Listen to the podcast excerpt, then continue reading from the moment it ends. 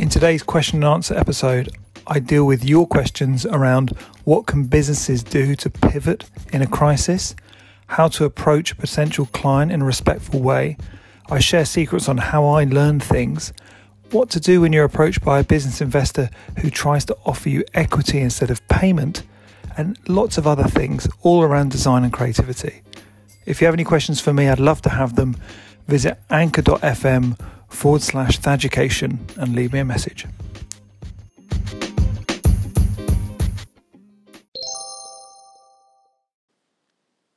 Hi, Thad. My question for you today is How do you learn in the most effective way? How do you stay fresh uh, and updated with all that's going on in your industry? And what is the most effective way for you to absorb and interpret information? I'm really curious about that. Thank you.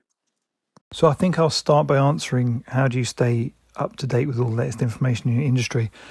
Like anything, I think, you know, from a practical point of view, it's worth um, you know, signing up to industry newsletters, joining industry groups, and following industry thought leaders on LinkedIn and Instagram and wherever. And if you tune into the right people, you will effectively turn all your social feeds into your own bespoke industry news feed, which is great because it keeps you on top of kind of uh, what's happening, and it means that you can be, you know, involved and commenting and sharing all kinds of good industry news, which is going to, you know, like I said, give you give you the chance to have your finger on the pulse and things to talk about when you meet your you know your ideal target market.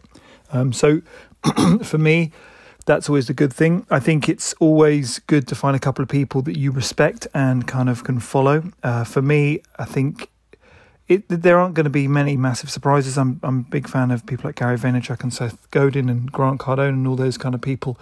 The the thing is, I think that where it begins to tip over and I think this uh, this sort of leans into how do you learn is if you have too many of those people, it can become exhausting um, because you will always be kind of if you think each one person is putting out regular content, telling people what to do, probably teaching what they know, all that kind of stuff. And I think that if you're picking up that from one person, that's already quite a lot. So take Gary Vaynerchuk for example.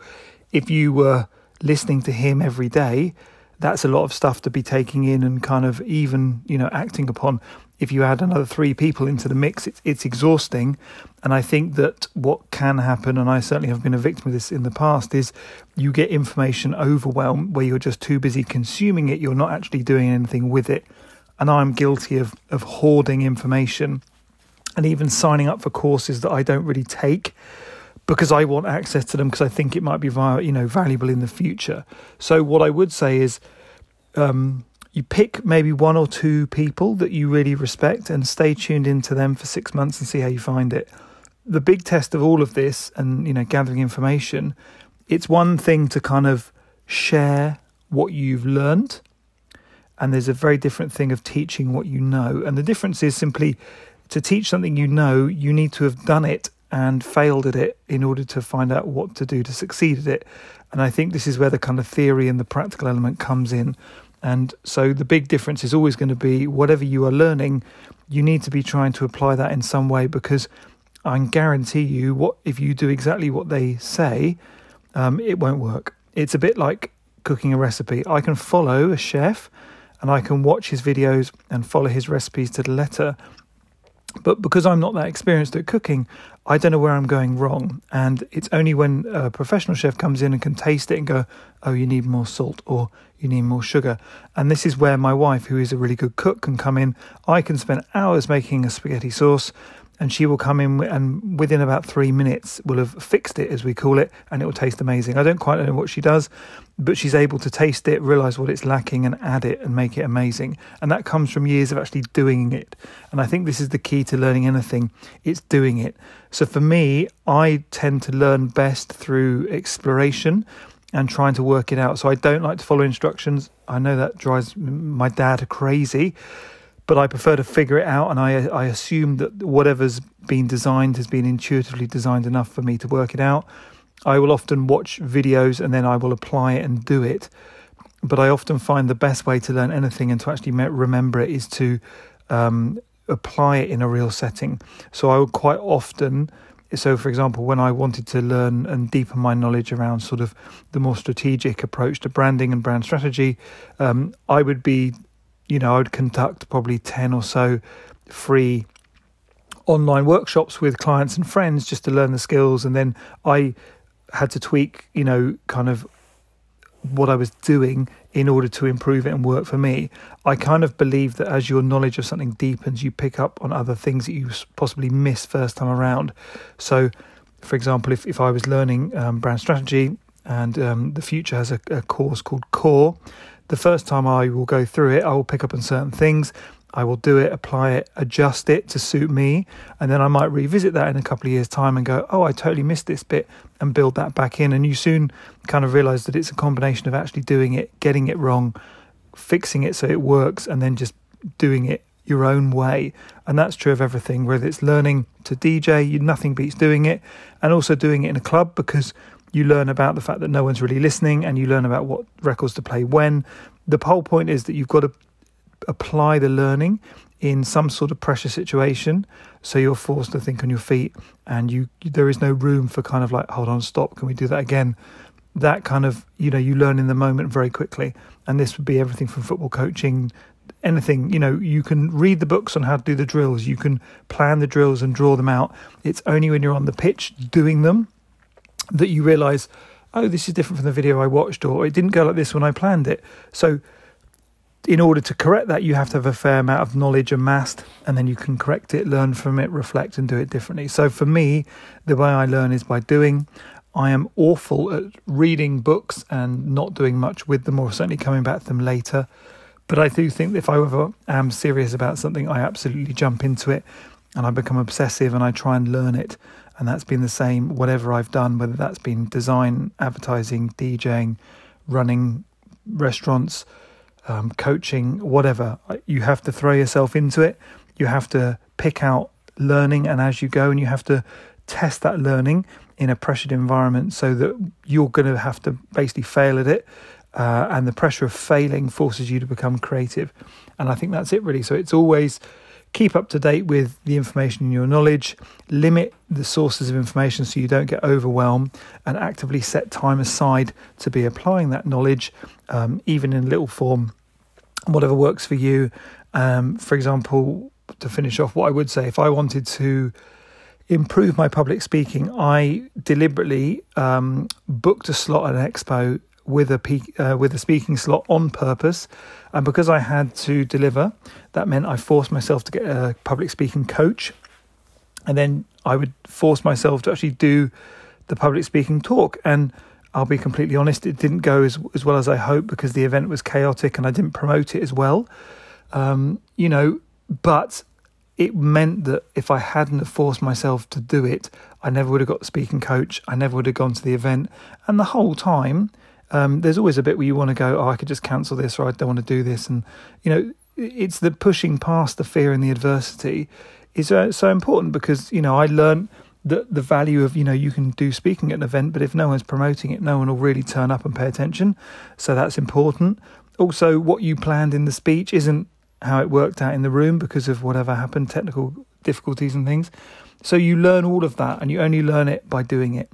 So, as I said, I, I think you've got to take bite sized bits of learning and actively apply them before you can really cement it. And then that's what I mean by um, teaching what you know and not doing what so many other people do, which is to regurgitate the thoughts of other people just because they've read books. Um, those people will always be failing. Um, they have what's called Dunning Kruger syndrome and they will think they're brilliant and they will talk about themselves a lot and tell you how brilliant they are. But the reality is that they're too probably scared or they haven't done it in the real world. And if they're pushed at all, they'll easily be exposed. But they live in a world of showing off online with no accountability, and that's fine. But, you know, I despise that type of person.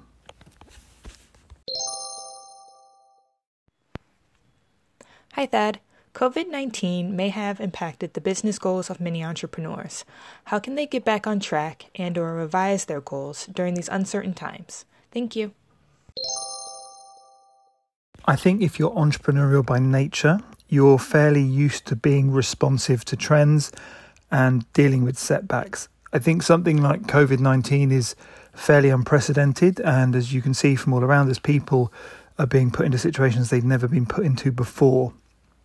I think that the thing is, it's always good to be, well, the, first of all, the thing is, if you're looking at your business, it's always good every sort of quarter to be trying to work out where can we make improvements.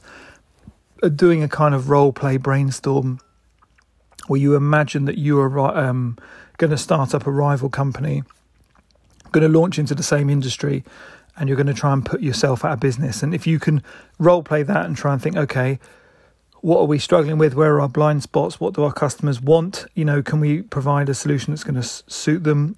That's always going to be helpful. Can you impose restrictions on your business, such as what would happen if we had to deliver this all through our Instagram account, or what happens if this was only online, or how would we run this business in another country if we can never visit? Things like that they they force you to think differently and sort of um, question and road test your system and all your processes of delivery so that they're all really thorough and solid.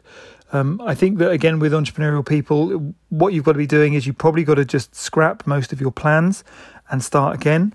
Um, you're going to have to plan, I would say, in increments. So you're going to have to look 90 days, but then break that into 30 and possibly weekly goals. And you're going to have to be really focused about what you're want to be, you know, committed to doing it's always going to be looking for opportunities for collaboration with others, trying to pivot to work with industries that are thriving.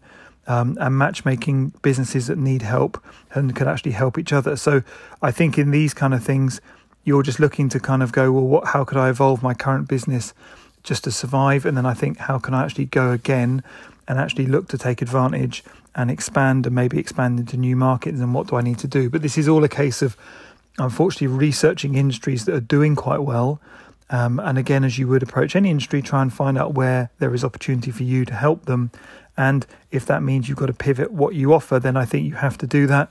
You know, that it is the whole thing of the people use the analogy of when the first car came along, and before that it was you know horse-drawn carriages. Just because you decided to bring out a new set of really cool horse buggy whips or better wheels or like, you know, better looking horse carriages. You are innovating to a certain degree, but in an industry that's going to go out of business. So I think you've always got to be looking to shift and move into other industries. And it, usually it's transferable learning, it's transferable skills. And the way you can do that is by getting out your own head, uh, going with a partner and role playing as if you were going to enter that industry. So, in the same way that I would encourage you to kind of role play to put yourself out of business, I would role play to see what you would need to do in, and launch in another industry, and then look at your infrastructure and your resources to see, okay, can we, is this viable? Do we have the sort of facilities and tools and people and experience and network in order to do that? And I would start to do it. I think it's um, such a volatile world, but the, it, you know, like anything, those who innovate and evolve survive, those who don't die. So I'm afraid it's a case of you're going to have to keep innovating, and those cycles are going to get shorter over time. But like anything, um, that's going to make you a leaner, faster, and more impressive entrepreneur.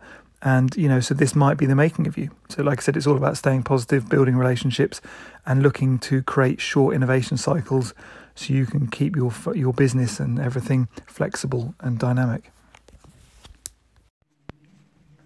Hi, Thad.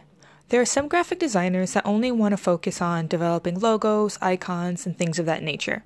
With brand strategy becoming a buzzword in the industry and more graphic designers pivoting towards including that service, do you think that a designer sticking to just designing logos is a sustainable career path? Why or why not? Thanks. You can absolutely make it as a logo designer. You don't have to do brand strategy. I can see the sort of um, the attractiveness of brand strategy because you know you can be brought in earlier in the project to deliver a vital piece of work that's valuable to the project and be paid very well for doing it. Um, but like I said, it's one of those things that I don't think you have to offer both to do well. And I'd have to say that when it comes to logo design, there's plenty of people out there who do exceptionally well just offering that because, like anyone, they've honed their craft over many years. And if you're fortunate enough and you've managed to work with, say, a promising startup that's grown, your reputation will improve as that startup grows. So if you look at someone like Mackey Saturday, who did the Instagram logo years ago, he would have done very well off the back of that, and it would have helped him land more work because the next company that comes along, they're going to say, "Who did you get to do our logo?" And it'll be, "I got the kid that did the Instagram logo." Now they will go and tell their customers and all their friends, and that gives them kudos, and they feel happy about themselves. And so, in the same way that you would hire a chef who'd worked under a famous chef or had a Michelin star or was on MasterChef, it's a shorthand way of describing how good you are. In order to get good and get sought after, you're going to have to partner with um, impressive entrepreneurs and startups. And maybe, you know, if you can partner with an early startup that seems to grow and do well, that's a really good way in. It's always down to relationships and who you know. So getting to know the right people will get you more opportunities. And then showcasing what you're doing uh, in a really attractive way that again reinforces the impact your work can have on the business um, is always going to help sell you.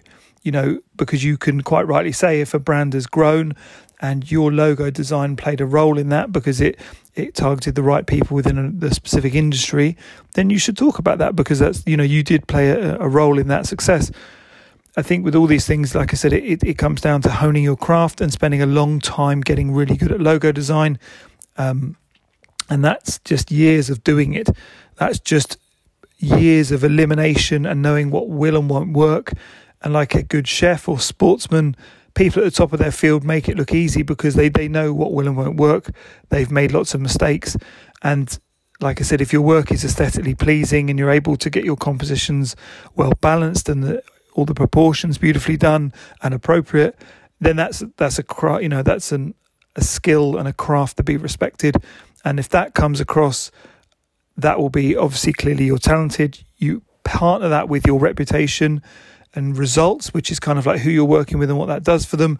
And then finally, it's always about who you know. So if you're nurturing your network and getting to know the right people, I think all of those things will come together to cement your reputation as a fantastic logo designer. And the, the agencies will just come to you with the strategy bit done with the brief and you just fulfill that. So, like I said, it's absolutely possible to have a extremely successful, lucrative career as a logo designer, but it's only going to be like the same reasons anyone who is successful, musician, whoever, is because they've spent years learning the craft and they have a track record of success. Hi, Thad. So, when clients come to you and they want a discount, usually they offer you partnership shares. But what does it mean when they want to invest in you in exchange for a discount? So, surely, if they have the money, shouldn't they just pay for your services? Thanks. The immediate red flag for me is they want a discount, but they also want to invest. I'm really skeptical about this kind of approach because if you can't afford to pay for my services, where are you going to get money to invest? And why are you investing in me? But then our first kind of engagement is one where you're, going in asking for a deal. I think it seems to me that anyone who has this approach I would take is pretty sketchy. Um, I think it's really strange. And, you know, let's break it down. If they invest in you, then what does that mean? Does that mean they give you equity in, equity in the company or they put money into your company? Now, judging by the fact they want a discount, it probably means they're going to offer you equity in their own company, which again is probably not something you want because you don't have much control over that equity. You don't know how much it's worth you haven't had it officially valued. It's quite a complicated process. And with all these things, if they are struggling for cash now, there's a good chance they're going to go out of business soon because, you know, if they haven't got enough investment, why are they asking for a discount? That also leads me on to the thing of like going in asking for a discount, I think is a bit crap. Um, I think with all these things, if I tried that approach in a restaurant, uh, they would tell me to leave. I think if I tried that approach with any business, they would ask, they would probably say no. Um, so why should designers be any the same? I think you can offer to reduce the scope, or maybe give them a range of options to suit their budget. But I think um, just accepting a discount is is out of the question. I think that anyone who would lead with a discount is rude, so I wouldn't want to do business with them. So for me, I have a lot of red flags with this kind of relationship because I'm wondering why are you short of money? Why are you being disrespectful? And I don't see how any of this can actually be sort of quantified and justified and explained because you can easily change your quote to reduce the fee in half an hour. for them to sort of come and you know deliver on their side of the partnership, that's going to take a lot of time because they they're going to need independent valuation.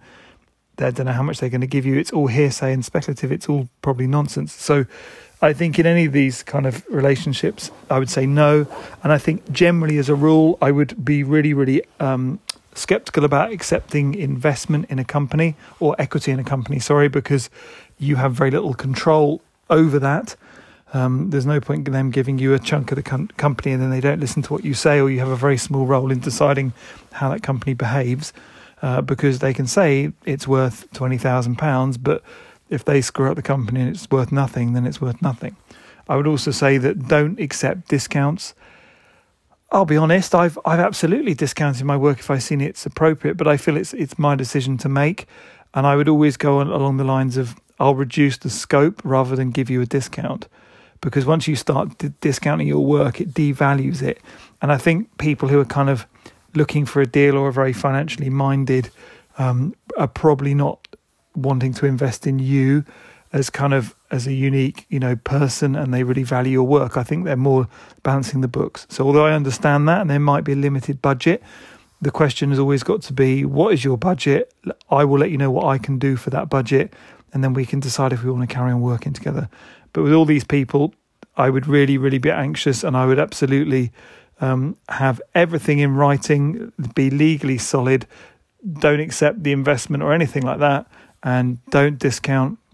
And if you're struggling to get out of the situation because they're putting you under pressure, or you, or their friends, or you know them, or, or for whatever reason, use my old classic big bad wolf strategy and come up with a fictional business coach who you say, I would love to take this deal, but my business coach won't allow me to do it.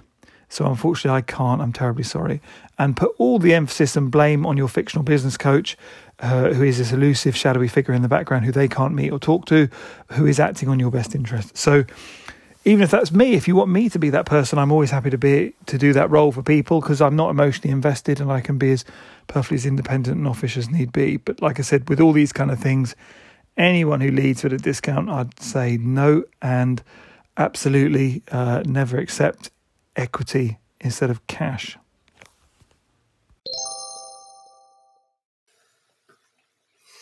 Hi, Thad. What's the best tactic to reach out to a potential client if you've only met them a few times? Say you only have their phone number and address. Would you call or stop by their office? What's the best and most effective way to reach out to them? Thanks. I think with all these things, it depends on the person and what they respond to and how your relationship came about. So there's lots of variables there, but to break it down, um, most people, you would probably, as they say, warm them up by sending them a message, uh, just reminding them of who you are and how you connected. If it's through friends, that's really nice and easy. Um, if it was from an event, you know, you, you can follow up and remind them. I think it's probably a case of getting them on several channels, uh, several, you know, types from email to Instagram, you know, DMing to LinkedIn messaging to, you know, whatever it might be I think you make contact, and with all these things, it's all about going in with something which is going to be important to them um, and is going to offer value to them, and leading with what they're interested with first. So it's never, I need you to help me do this. It's more a case of, I'd love to have a chat because I've got an idea that could really help you, or could I interview you for any reason, or can I help with something? You know, I think it's just the the intent has always got to be to help them and I think you've just got to be patient and respectful and try and get to them um, through multiple channels, and then you'll find one that works. And like anything, it might be that, you know, I'd always recommend starting off slowly, uh, liking their posts, you know, sending a message, being visible, um, maybe having a conversation online in the comments, and then escalating that to being kind of, I'm going to be in your town. I'd love to grab you for five minutes for a coffee. Is that okay? And just escalating that, you know, to the face to face interaction. And then from there, you can probably carry it on digitally over email for a bit. Um, but with all these things, you have to be respectful of their time. So it's swift and to the point.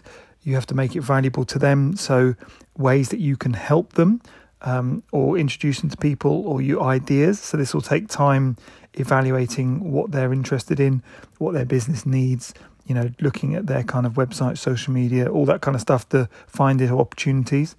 And then, like I said, it's being respectful and patient um, and just gradually warming up the conversation levels and then keeping in touch. But intent is everything. You know, cold calling, cold email isn't going to work. I think people always appreciate it if you're respectful and they're more likely to listen to you if um, you've got something of value to offer. So I think in this case, if they're an important connection, it's all about being respectful and leading with value and just trying a multi pronged approach to see which works because everyone is different and everyone you know uses different platforms for different functions. And if you can attack them on all of them politely, um, then I think that's always a good strategy.